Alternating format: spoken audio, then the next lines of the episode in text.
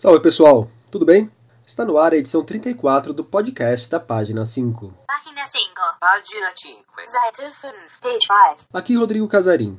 A Página 5 é também a coluna de livros que edito no portal UOL. Eu estou no Facebook como Página 5, no Instagram como Página.5 e no Twitter como arroba Rod Casarim, Casarim com S e com N. Vamos aos destaques desta edição.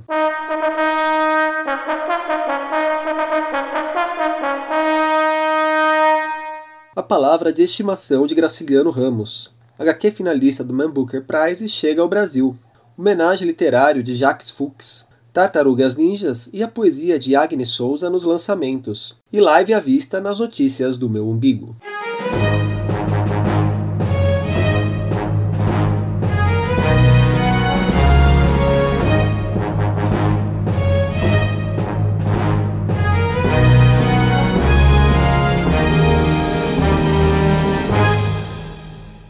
Quem diga que escritores têm uma espécie de palavra de estimação, uma palavra que aparece com frequência ao longo de sua obra e acaba por marcá-la. Marcelino Freire cogita que o em, dito assim como um questionamento, é a sua palavra de estimação. Uso o autor de Contos Negreiros, Angu de Sangue e Nossos Ossos como exemplo, porque o assunto veio à tona justamente em seu blog, O Ossos do Ofídio. Marcelino está aproveitando a quarentena para passear mais uma vez pela obra de Graciliano Ramos. Nessas voltas por livros como Vidas Secas, São Bernardo e Infância, ele achou aquela que aponta como a palavra de estimação do velho Graça, o adjetivo enorme. Ouça alguns trechos em que ele se deparou com o enorme. Amigas e amigos, olhem só, aproveitando essa quarentena para reler algumas obras. Aí estava na mão aí com Infância, romance de Graciliano Ramos, e lá no começo do romance, olhem só o que aparece. Achava-me numa vasta sala de paredes sujas, com certeza não era vasta, como presumi, visitei outras semelhantes, bem mesquinhas. Contudo, pareceu-me enorme. De frente alargava-se um pátio enorme também, e no fim do pátio cresciam árvores enormes. Não é a primeira vez que eu me deparo com esse adjetivo enorme, essa cadência, não é? Essa sequência de enorme, enorme, enormes na obra do Graciliano. Lembrei logo da morte de cachorra-baleia em Vidas Secas. E lamberia as mãos de Fabiano, Fabiano enorme, as crianças se esponjariam com ela, rolariam com ela num pátio enorme, num chiqueiro enorme, o mundo ficaria todo cheio de preás gordos enormes. No final de São Bernardo, lá o Paulo Honório é apequenado, acovardado, olha só o que ele diz: sou um aleijado, devo ter um coração miúdo, lacunas no cérebro, nervos diferentes dos nervos dos outros homens, e um nariz enorme, uma boca enorme, dedos enormes. Marcelino também deu uma pincelada no que esses enormes representam, na sua visão, na obra do Graciliano.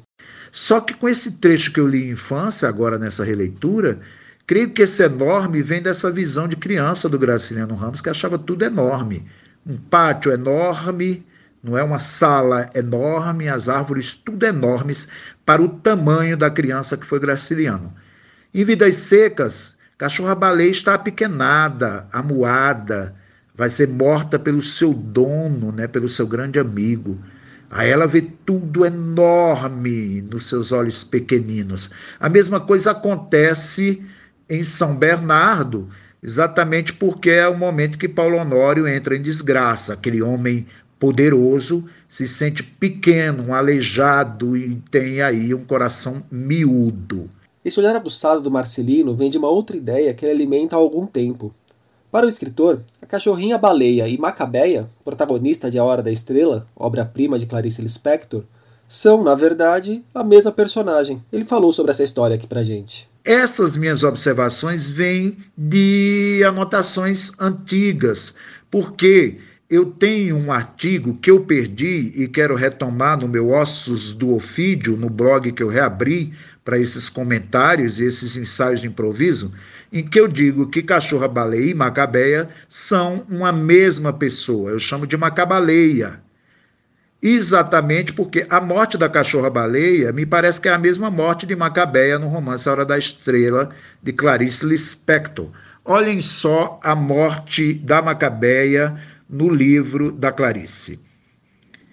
e enorme como um transatlântico, Mercedes amarelo pegou-a. E neste mesmo instante, em algum único lugar do mundo, um cavalo, como resposta, empinou-se em gargalhada de relincho. A Macabeia, que para o narrador é apontada como uma raça anã, pertencente a uma raça anã, uma raça anã miúda, apequenada, pequenininha. Então, essa visão do pequeno e do enorme também está presente na obra da Clarice. Daí eu comecei a prestar atenção no uso recorrente desse enorme, enorme, enormes na obra do Graciliano Ramos. A Luciana Araújo Marques, querida editora e crítica literária, vendo o artigo que eu escrevi sobre essas coincidências, foi lá contar em outros romances, em outras obras do Graciliano, o uso do enorme e dessa cadência, dessa sequência de enormes, e ela levantou números impressionantes quanto ao uso desta palavra, palavra que eu chamo de palavra de estimação de cada escritor. Cada um tem uma palavra de estimação. Creio que o enorme é a palavra de estimação deste enorme escritor brasileiro. É isso, um grande abraço, obrigado pela oportunidade, fiquem bem, um abração enorme, cuidem-se. Bem, eu ainda não parei para refletir sobre como a ocorrência pode ter um significado mais amplo dentro da obra do Graciliano, mas, coincidentemente, sempre me chamou a atenção como o Velho Graça usa uma outra palavra, o substantivo beiço. Também ando dando uma atenção para livros do Alagoano nesses tempos de isolamento, e trombei com beiços em diferentes trechos de diferentes livros.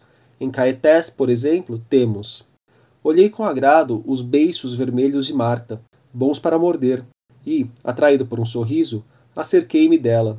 Perguntei-lhe se se tinha se divertido muito no baile da prefeitura. Esse outro trecho aqui está em São Bernardo.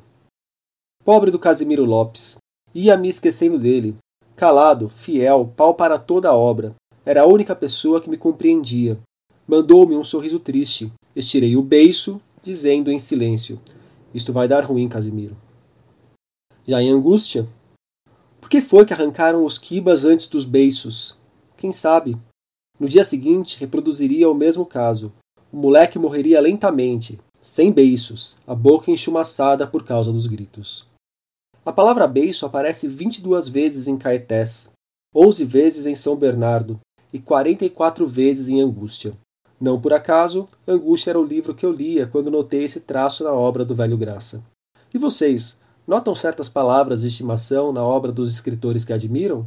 Se sim, contem para mim. Gostei desse assunto. O Man Booker Prize é tido como o principal prêmio literário da língua inglesa. Então, não foi pequena a surpresa quando uma HQ apareceu pela primeira vez entre os finalistas do certame. Isso aconteceu em 2018 com Sabrina, de Nick Drasno, quadrinista dos Estados Unidos. Agora, a obra está para sair aqui no Brasil pela Veneta, em tradução de Érico Assis. A promessa é que já esteja nas mãos dos leitores no meio de junho. O quadrinho narra o estranho desaparecimento de Sabrina e como isso repercute na vida de pessoas ao seu redor. Um exemplo: Ted, o namorado, prostra-se na cama para imaginar o que aconteceu com a jovem. Já Sandra, a irmã de Sabrina, sai em busca de resposta e se recusa a aceitar certas possibilidades. A obra foi muito elogiada por conta de uma outra camada da narrativa. Enquanto as pessoas próximas procuram por Sabrina, nas redes sociais começa a pipocar teorias conspiratórias e notícias falsas sobre o que teria acontecido com a garota. Me parece que estamos falando de uma obra que realmente busca refletir o seu tempo. Vale lembrar, não é algo comum, mas vez ou outra HQs pintam em prêmios dedicados ou associados à literatura. O caso mais famoso, creio, é Maus, de Art Spiegelman, que levou o Pulitzer de 1992 um conto que se desdobra num curta-metragem cujo diretor assina um ensaio sobre o autor de tal conto. Esta é a proposta de homenagem literário. A obra nasce de homenagem a Troyes, breve ficção do escritor Jacques Fuchs, autor de livros como Brochadas e Nobel. A partir dessa narrativa, Rodrigo Lopes de Barros, cineasta, crítico literário e professor da Universidade de Boston, que toca um projeto de cinema envolvendo escritores brasileiros, fez um curta-metragem estrelado pelo próprio Jacques Fuchs. O Jacques falou aqui para o podcast primeiro como nasceu o conto e seu desdobramento, A história tem uma boa lição, principalmente para autores muito apegados a tudo o que escrevem. Bom, há alguns anos eu escrevi um livro, né? Eu comecei a escrever um livro, trabalhar num livro que se chamava Voyeur. Fiquei meses trabalhando nesse livro e, por fim, ao lê-lo, eu descobri que o livro era uma porcaria. Enfim, a gente tem que saber jogar fora e tem que saber quando o livro não presta, né? Mas nesse livro inteiro, eu tinha uma página que eu achava que seria boa, né? E, enfim, essa página se tornou um conto chamado Ménage à Trois, que eu achava muito interessante e bonito. E na época eu namorava Maria Eduarda, que é atriz do filme, e ela também gostou muito do conto que eu publiquei na revista Bula. E, enfim, eu tinha acabado de voltar dos Estados Unidos e eu é, fiquei muito amigo de um professor da Universidade de Boston, é, Rodrigo Lopes de Barros. E ele tem um projeto de fazer filmes com escritores seriam 10 escritores. O primeiro ele tinha feito já em Harvard, inclusive, com o Chacal, e ele topou fazer esse filme híbrido, né? É, baseado nesse, nesse conto é, à Trois. A ideia era a gente fazer um homenagem literário em que essa atriz, né, que, que é a Maria Eduarda, interpelava o autor do conto, né? Enfim, então é essa que é a construção fictícia do conto. O, o conto está se passando e o autor está sendo interpelado pela atriz. No livro, o conto de Jacques aparece em três versões: a original em português, uma traduzida para o inglês por Vanessa Mumford e uma versão em espanhol feita por Melissa Boechat. Além disso, um DVD com o curta-metragem Metade Literário, uma investigação sobre a escrita de Jacques Fuchs acompanha o volume. É uma boa oportunidade para ver Jacques atuando, um trechinho dele em cena. Tem um escritor que eu gosto muito, que se chama David Foster Wallace, que ele fala sobre. Ele fala isso no, no, no esporte. Ele tem um texto bonito que chama Federer como experiência religiosa. O autor também falou a respeito do trabalho com Rodrigo Lopes e da ideia que motivou a obra. O diálogo com o Rodrigo foi maravilhoso. Nós temos uma relação é, de amizade e de parceria literária e acadêmica, e o Rodrigo gostou muito do, do, do texto. É, enfim, e aí né, combinamos, eu, Maria Eduardo e Rodrigo, de pensarmos em um filme, né? E esse filme seria um híbrido, né? Então seria o filme baseado nesse conto, Homenagem à Trois, que é uma mulher, enfim, uma musa, é, comendo um churros, e esse autor imaginando a cena, enfim, é, o que eu queria mostrar e o que o Rodrigo conseguiu mostrar muito bem essa pulsão, né? A literatura e, e, e, a criação literária ficcional exige pulsão, né? Exige desejo. Então essa mulher ou essa musa ou essa ideia, né? Que seria, né? No caso representado por, o, por, por esse objeto fálico, né? Um churros. Essa ideia de pulsão que motivou o escritor a visualizando uma cena banal a criar então, o Rodrigo conseguiu passar isso muito bem é, no filme. A Maria Eduarda também fez isso de forma magistral. E eu acho que foi uma união muito legal entre as obras. Finalmente, como disse, o volume traz um ensaio assinado pelo cineasta e crítico literário sobre o trabalho ficcional de Jacques Fuchs. No texto, Rodrigo Lopes trata o escritor como um Pierre Menard tropical. Pierre Menard, não custa lembrar, é um personagem icônico de Jorge Luiz Borges, que se propõe a reescrever Dom Quixote. A conexão entre Menard e Jacques se dá pela forma como o escritor brasileiro dialoga e busca ressignificar monumentos de autores como Baudelaire e Joyce. O Jacques também sugeriu um caminho para o leitor encarar o conto, o curta e o ensaio. E o que eu sugiro é, enfim, é ler o conto, né, e visualizar, imaginar como seria né, esse conto em outra linguagem, né, na linguagem, enfim, cinematográfica. Se o pessoal tiver familiarizado com, com os meus trabalhos, melhor ainda, porque esse texto que o Rodrigo escreve e o filme é todo intertextual, então ele percorre alguns de, dos meus próprios livros, né? então a ficção entra na própria ficção. E depois assistir o filme e ler o ensaio do Rodrigo, acho que vai ser bem legal, né, para você, enfim, brincar com a criação e a ficção literária. Homenagem literário chega às livrarias pela Relicário. Leonardo, Donatello, Michelangelo e Rafael. Nome de quatro grandes artistas do Renascimento. Nome também de quatro tartarugas ninjas, como todo mundo sabe. Mas sabiam que o quarteto de heróis, discípulos de mestre Splinter, o rato ancião, nasceu como uma HQ? Se você recorda bem do São Paulo sendo campeão mundial pela primeira vez, provavelmente acha isso uma coisa óbvia. Mas para muita gente mais nova, acostumada a ver as tartarugas em filmes ou desenhos animados, talvez seja uma novidade. Lembro disso porque a Pipoque Nanquim acabou de lançar um livrão reunindo as primeiras histórias das tartarugas em quadrinhos. O volume traz os episódios iniciais da série que os quadrinistas Kevin Eastman e Peter Laird lançaram pelo Mirage Studios ali por meados da década de 80. Alguns esboços e comentários dos autores complementam o livro. Em 2016, a pernambucana Agnes Souza publicou seu primeiro livro, Recordes, que saiu pela Moinhos. É também pela Moinhos que a escritora acaba de lançar Pouso, uma reunião de poemas. Segundo a também poeta Luna Vitrolina, os versos de Agnes evidenciam uma artista que nasceu para desafiar o amor. A própria autora falou um pouco sobre o novo livro. Pouso é o nome do meu segundo livro de poesias, e nele trago poemas que versam sobre diversas coisas, mas sobretudo sobre o cotidiano. Eu tentei trazer para os meus poemas questões que eu via, que eu lia, que eu ouvia, que eu assistia. Então é quase que um compilado do, dos últimos quatro anos de tudo que eu estava passando e filtrado nos poemas. Porque eu sempre achei muito bonito quando eu lia, quando eu ouvia alguma coisa que trabalhava sobre esse banal, que se debruçava sobre essas pequenas coisas que a gente às vezes desmerece no cotidiano e, e que são tão bonitas, né, quando a gente olha de outra ótica. Então, o pouso é o resultado desse, desse trabalho de quatro anos, dessa, desse filtro entre o cotidiano, entre o banal, entre as coisas pequenas, e que quando a gente traz para a poesia se tornam coisas tão bonitas e tão grandes e significativas. Agnes também recitou para gente um dos poemas de Pouso. Ouçam um trecho. Em um letreiro na estação central, colado em degradê, abre aspas. Seu dia será fantástico, fecha aspas. Degradê está em alta. Começou pelos ícones dos aplicativos para celulares e chegou até aquele rapaz que fazia abertura de novela da Globo.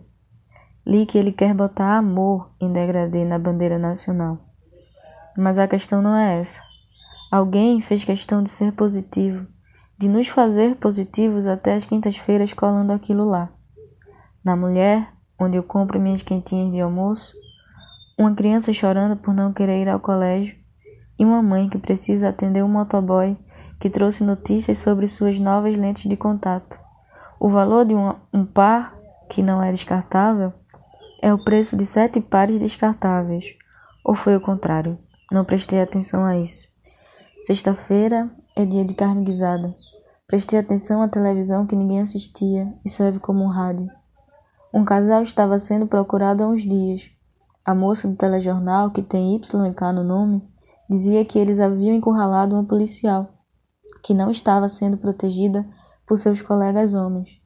Acho que ela usou a palavra vulnerável. E roubaram seu cacetete. Notícias do meu umbigo.